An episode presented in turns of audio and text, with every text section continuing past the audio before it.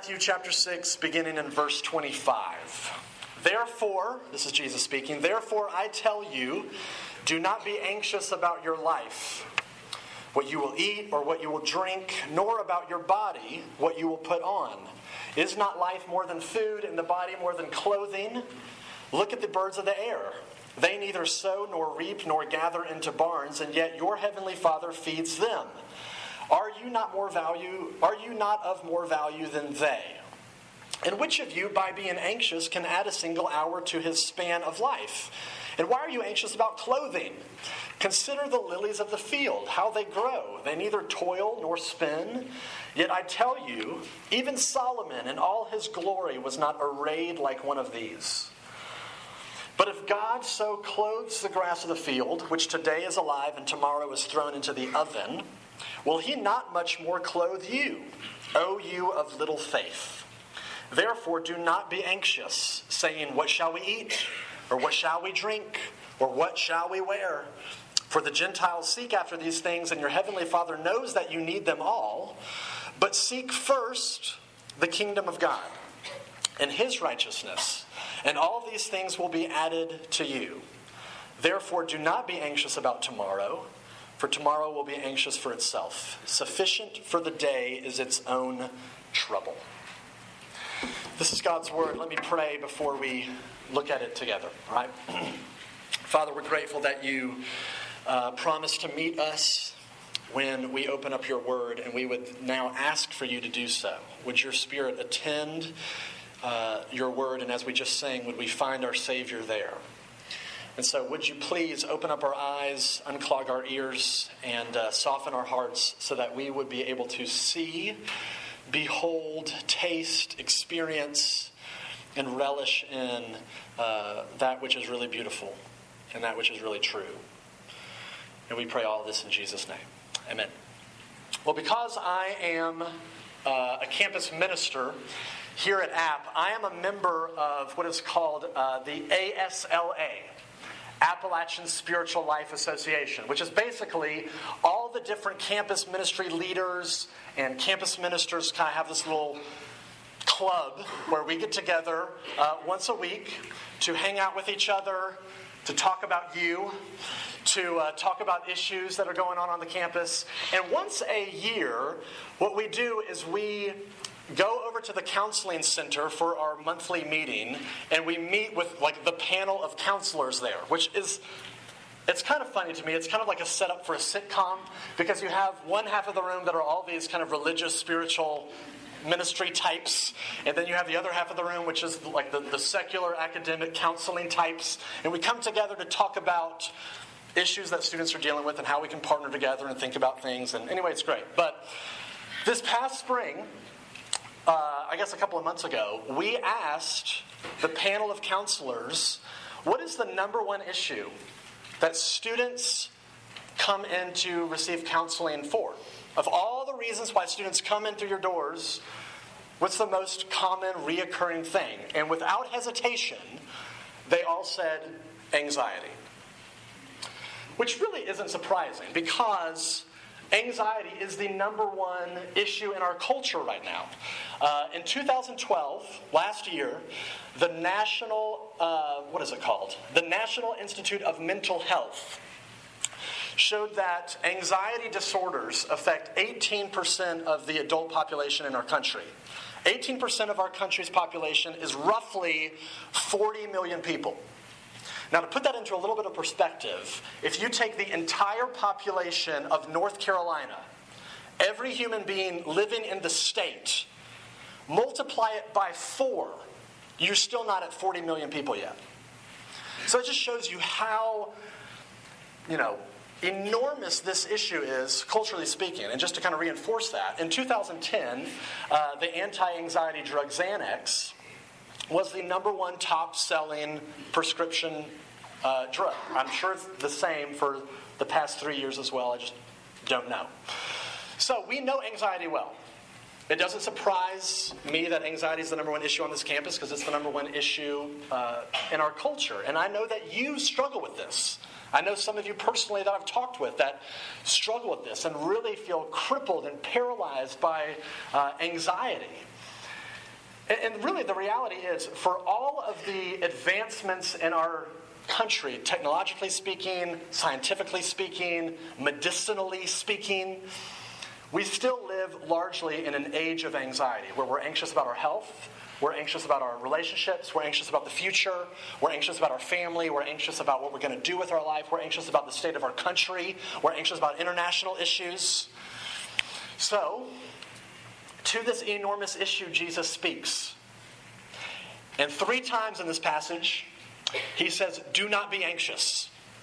Verse 25, 31, 34. Is that all Jesus has to say, though? You know, to this enormous kind of pandemic issue. Just stop it. Like, don't do that. Well, no, he has a lot more to say. And so what I want to do is I want to look at this passage, which he really addresses two things. What anxiety really is, and then how we can go about dealing with it. So those are the two macro headings we're going to look at. What anxiety really is, and then how we go about dealing with it. So first, what is anxiety? And what he does here, he does not give you an exhaustive definition of what anxiety is, but he gives you what I say are three components of what anxiety, you know, what anxiety really is at its root. Here's the first component. The first component to anxiety is that it is rooted in fear. It's a fear thing. Here's where I get this from. Verse 25, Jesus says, do not be anxious about your life, what you will eat, what you will drink. Verse 34, Jesus says, do not be anxious about tomorrow. So he's basically saying, do not be anxious about your life and do not be anxious about your future. Now, why would your life and your future produce anxiety in you? Because if you think about it, your life and your future are two things you cannot control. You have no control over those two things. And so what he's doing is he's tapping into the root of what anxiety really is. Anxiety is fear in the face of uncertainty. Anxiety is fear in the face of uncertainty. Now, fear in and of itself is not a bad thing. Fear can actually be really healthy and helpful, especially when it's in the face of certainty. So, for example, as you know, many of us in the RUF community are playing the game Assassins, which the way that this has worked is you sign up. Many of y'all have signed up. And when you sign up, you're then given a name of a target, another student that you have to go kill. And kill is in quotation marks. And you kill them by hitting them with a spoon. And when that person's killed, they're out of the game. But of course, when you sign up and then you go kill somebody, immediately when you sign up, somebody has you as their target. So it's a kill or be killed kind of game that we're playing here in RUF land. But I too had signed up for this game. And a couple of weeks ago, after RUF, I'm leaving the building and a masked figure begins running at me, holding two spoons. Now, I began to experience fear in the face of certainty. Here is a definite threat that is coming towards me trying to kill me. And actually, fear worked in my favor in that moment because my instincts sharpened. My senses were heightened. You know, time began to slow down. And I was able to react and evade the ninja that was trying to get me. So fear in the face of certainty was rather helpful. But if you do not know who your killer is, as many of you know, you are left with this crippling, paralyzing, generalized paranoia because you don't know who's coming. You don't know who's coming for you. You don't know if the person you're talking with is setting you up to distract you so that somebody can come behind you and get you. And so for the first few weeks of this game, I hated Assassins for the same reasons that you did, because that is fear in the face of uncertainty. You don't know where the attacker is coming from. And that's kind of how anxiety works. It's not this healthy fear that actually enables you to react in threatening, definite situations. It's this paralyzing fear on hyperdrive in the face of uncertainty. It's generalized. It's not attached to anything. So for some of you, you have social anxiety. You struggle with social anxiety, and you may feel it more than anything in the room that you're sitting in right now. This is actually why I know some people don't come to RUF anymore, because it's too big, it's overwhelming. But what happens when people who struggle with social anxiety come into this room or come into a room like this is that your heart starts racing, your hands get sweaty, and you kind of feel that general level of discomfort. And those are all kind of signs of some level of fear, but the fear's not attached to anything. There's no threat in front of you. It's just this hyper kind of fear on steroids in the face of uncertainty. That's the first component that I want you to see about anxiety is that it's rooted in fear. Here's the second one. The second component is that it is future-oriented. It's future-oriented. Notice everything in this passage Jesus puts in the future tense. Don't worry about what you shall eat or what you will eat, what you will wear, what you will drink. Verse 34, don't worry about tomorrow. Anxiety is primarily focused on the future. The time zone, as one author put it, the time zone where anxiety likes to live is in the future tense. So what you do is you take your imagination and you fast forward into the future and you conjure up all the what-if scenarios about what would happen. What if I do not do well on this test? What if I do not get done everything that I need to get done right now? What if I do not get married? What if I do not get that internship? That's what anxiety is this future-oriented sort of fear, but it's in this nebulous sort of future. For my family, my house is not, we do not have a flat yard. I don't know if anyone in Boone has a flat yard, but we especially do not have a flat yard. We live kind of on a slope of a mountain. And so really the only flat place for our kids to play is on our back porch. Thankfully, we have this nice back porch that's fairly wide, so our kids can run around and play in it. Or I guess Zoe Kate, our oldest, is the only one that can really run around at this point. But it has these this wooden fence around it because it is on the second story, really. And so if that fence was not there, the fall down to the ground is this 15 to 20-foot drop beneath you. And when our daughter, Zoe Kate, first started walking and we first started playing out there, I had vivid anxiety attacks about her falling through those wooden slats because it's only nailed in by just a little nail. So when she would, run towards it and bump up against it, all I could picture was that wood giving and her falling off. I would have nightmares about it. I would vividly, visually imagine her falling off and falling to her death. That's what anxiety does, is it takes you into the future where you vividly visualize the details, but it's only bad. It's only bad things that you visualize. So you visualize things like showing up to class, unprepared for a test that was just announced when you get there. You visualize the details of your own funeral.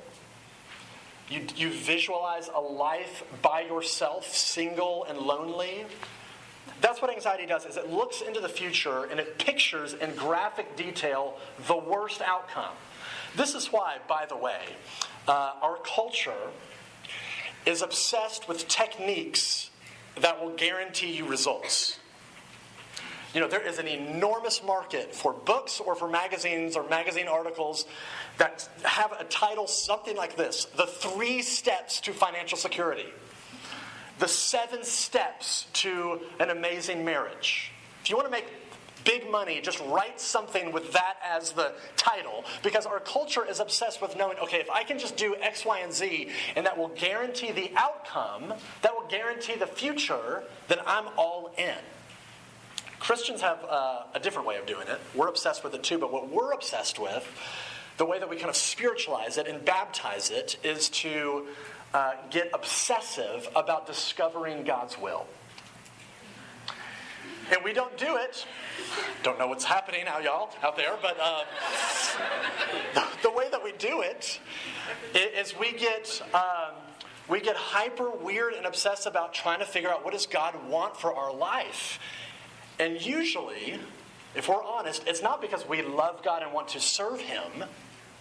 It's because we want to know the future. I want to know what God wants for my life, what I'm going to do, who I'm going to live with, where I'm going to live, what I'm going to do as my career. We want God to tell us those things because we feel so incredibly anxious about the future. Which really kind of leads into the third component. You know, the first component, it's rooted in fear. It's future-oriented. Here's the third component, is that it's faithless. And I don't mean that in an insulting, pejorative sense, in the sense of if you have anxiety, you don't have any faith. I'm just using that in the same way that Jesus does, in the sense that it's a diagnostic test. Look at verse 30. Jesus is saying that anxiety is largely a symptom of a lack of faith in God, a lack of trust in God. If you truly trusted God, then you wouldn't worry. You wouldn't need to worry. So I'll just use me as an example. I profess to believe that God is in control of all things, that God is sovereign over every molecule in the universe. I claim to believe that. And on the other hand, I claim to believe that God is good. At his core, at his essence, he is good. So my professed theology is that God is sovereign and that he is good. But if I really believed that, why do I sometimes wake up at 2 o'clock in the morning worrying about things? Why do I really get stressed out about stuff? You know, my behavior, the fact that I worry, the fact that I'm anxious, the fact that I freak out, the fact that I get stressed out, shows I don't really believe that. I don't really trust God with my life. Here's what one author put it, and this is very insightful. He says this: if I imagine the worst, I will be more prepared for it. Therefore, worry is looking for control. I think that's incredibly insightful. Worry, anxiety, is about looking for control. You don't want to trust God with your life, so out of self-protective interests, you seize control of your life. Which, of course, only reminds me of Bruce Almighty. You remember that terrible movie with Jim Carrey? I don't know when it came out, 10 years ago or whatever. Basic premise of the movie is this. God, who's Morgan Freeman, comes to Bruce, the Jim Carrey character, and basically kind of gives him all of his God powers. He says, I want you to kind of be God for the day, or, you know, whatever. Here's all of my God abilities. Here's all my God responsibilities. You be God now. I'm going to go on vacation or something. And at first, the Jim Carrey character, you know, Bruce, loves it. He's using all of his powers and all of his sovereignty to make life more enjoyable, to make it more exciting, to make it more entertaining. But of course, as the movie goes on, the responsibilities pile up. He can't, respond to all of the prayer requests, they keep coming in. He gets overwhelmed with all the responsibilities, and at the end of the movie, he does not like playing God. It's too much to handle, it's too overwhelming, and so he doesn't like it, and so he kind of throws in the towel, and that's kind of, he learns the big lesson at the end of the movie. Don't try to be God, right? Okay. But the reason I bring that up is because if you listen to your anxiety, if you listen to it, it's telling you something. And what it's telling you is, I want to be God. I want to be in control. I don't really want to trust God with my life. I want to assume control. But of course, you were not made to control your life. You were not made to assume that responsibility. So as soon as you assume control of your life, you get stressed out and you get ulcers, and the stress eats your stomach lining, and you're agitated, and you need medication, and you can't sleep, and you're stressed out, and that's what anxiety does to you, because it's you putting yourself in the position of God, which is a role you're never meant to be in. So you put all that together, and that's sort of Jesus's composite of what anxiety is. Of course, that's not an exhaustive list, but that's just a start to begin thinking about what it is. It's rooted in fear. It's future-oriented, and at its baseline issue is that it ultimately doesn't trust God. It lacks faith. So if that is what anxiety is, then how do we deal with it? Because everybody in this room deals with it. Everybody in this room wrestles with it. So how do we begin to fight back with it? Well, let's look at it. But before we look at what Jesus has to say about it, two quick thoughts kind of off the record. First thought is, I don't think that the Bible is opposed to medication.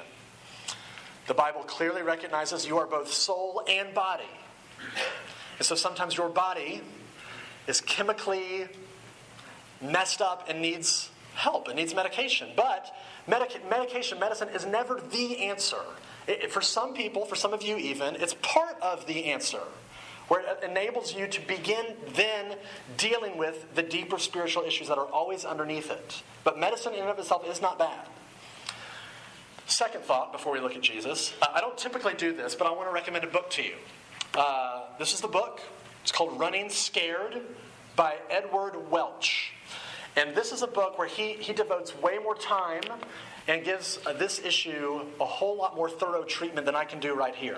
So if you're someone that struggles with fear and worry and anxiety and control, then you need to read this book, which is all of you, by the way.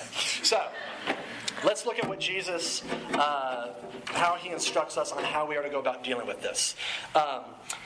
You know how in Google Maps you can zoom in so close that you can put the little guy on the street and he can like look at the actual picture of the house, which is really creepy, by the way, that we're able to do that and not like look into the windows of the houses.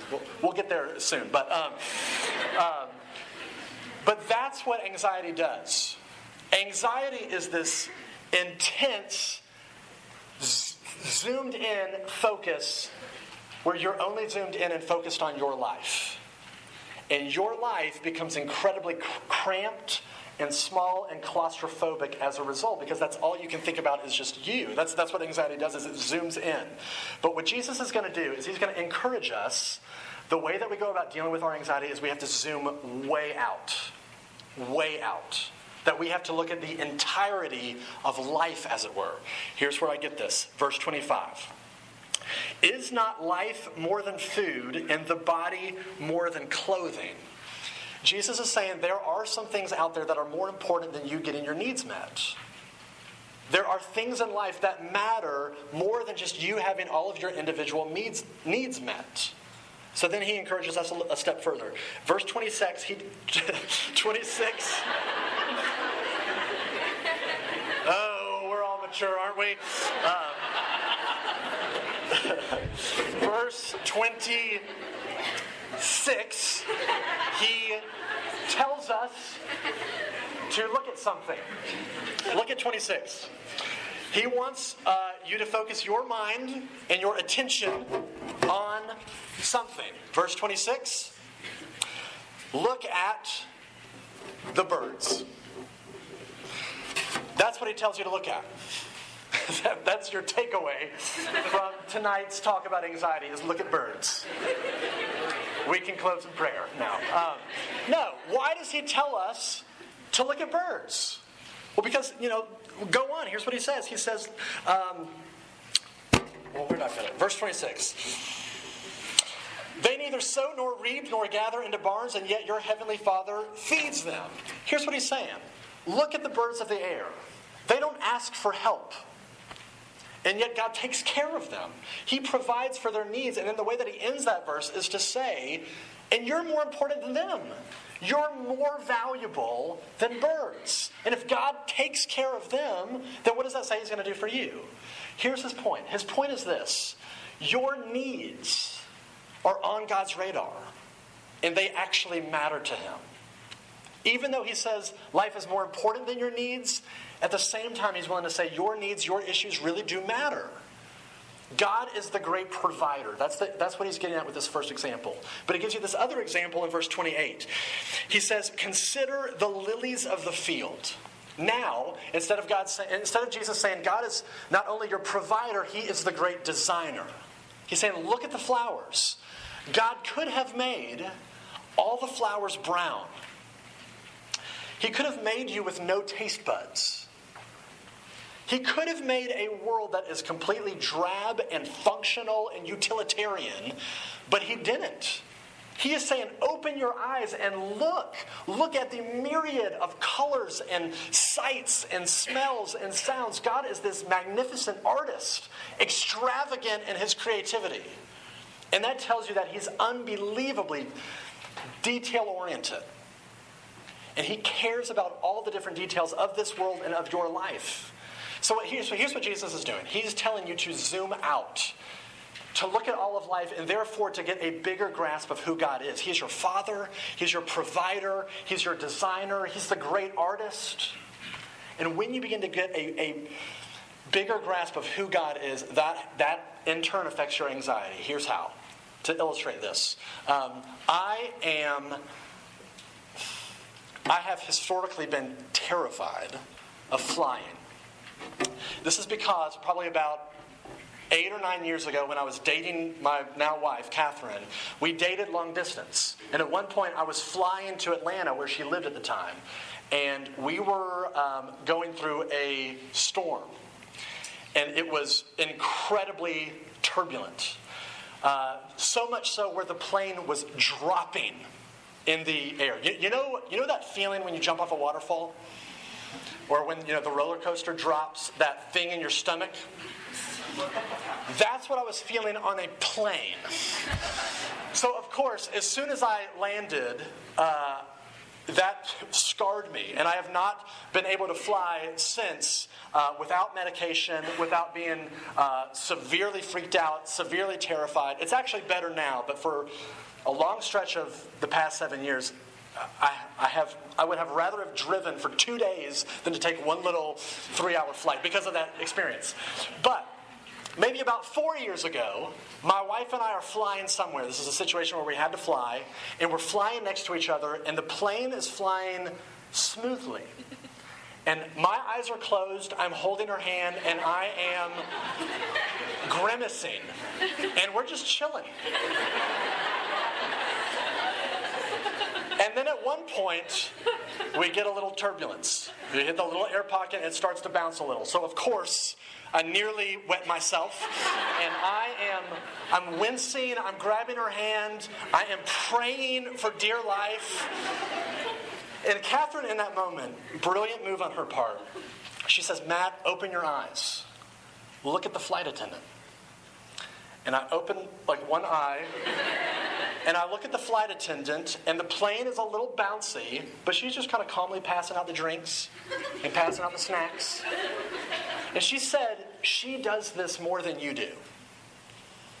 Take your cues from her, not from whatever scenario is in your head right now. Look at her.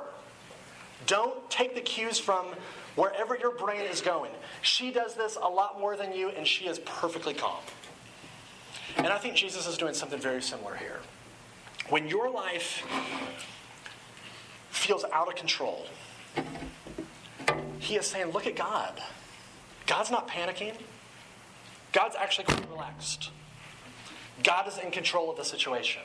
When your life feels like it's out of control, when it feels like the walls are caving in, Jesus is saying, zoom out and remember who God is. He has got this, and he is for you. But if you're going to acknowledge that, if you're going to swallow that pill, there's a much harder pill that comes with that, which means that you have to buy into the reality that even in the hard, hard situations of your life, that God's in control of that too. That even when stuff really hits the fan in your life, that is not God abandoning you. That's not God punishing you. That's actually God orchestrating those things as a gift to you. Now, I know that sounds insane. That sounds insane, but let me illustrate it this way. As many of you know, our son was born this past December, and we found out 24 hours after he was born that he had to have open heart surgery, and so he was airlifted to Charlotte the next day. They put him on a heart and lung machine. They stopped his heart, and they operated on his heart, which at that point was the size of a walnut. And so during that horrific about a week and a half, we were down there in Charlotte dealing with that. I kept kind of meditating on this quote that I had heard by John Newton.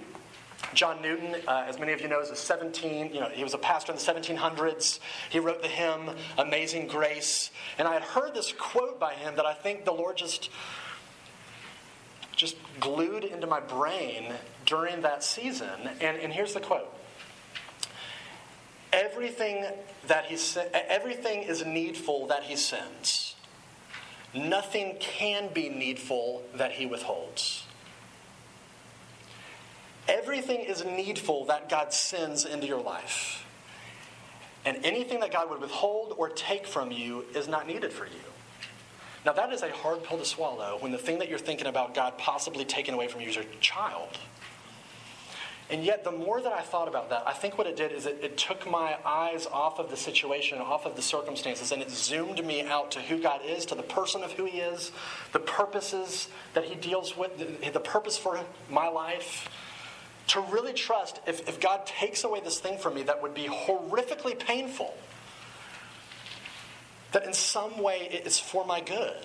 And I don't understand all the ins and outs of that, but the way that I was processing that in that season enabled me at some level to deal with my anxiety and to deal with my fear. Not perfectly, not completely, this is not a magic formula, but at least when God becomes to go into the foreground of your life, everything else moves into the background. But of course, here's the million-dollar question. How can we know to really trust him? How can we trust that when our circumstances look terrible, that he's actually working good in them? How can we trust that he's really for us? That at the end of the day, our interests are at the forefront of his heart and his mind. How can we really know? Here's how you can know. Paul tells you in the book of Romans. Romans chapter 5, verse 8 says this. God demonstrated his own love for us in this. He demonstrated his love, his commitment, his for-us-ness in this. That while we were still sinners, Christ died for us. That's the key, that's the ticket. Paul says the way that you can bank on the reality and the bedrock certainty that God is for you is this. While you are an anxious, faithless, stressed out control freak, Jesus was willing to give himself for you and for me. Not when you were at your best was he willing to die for you, but it's when you were at your worst was he willing to give you his best. And if that's the case, if when you were at your worst, God was willing to give his own son away,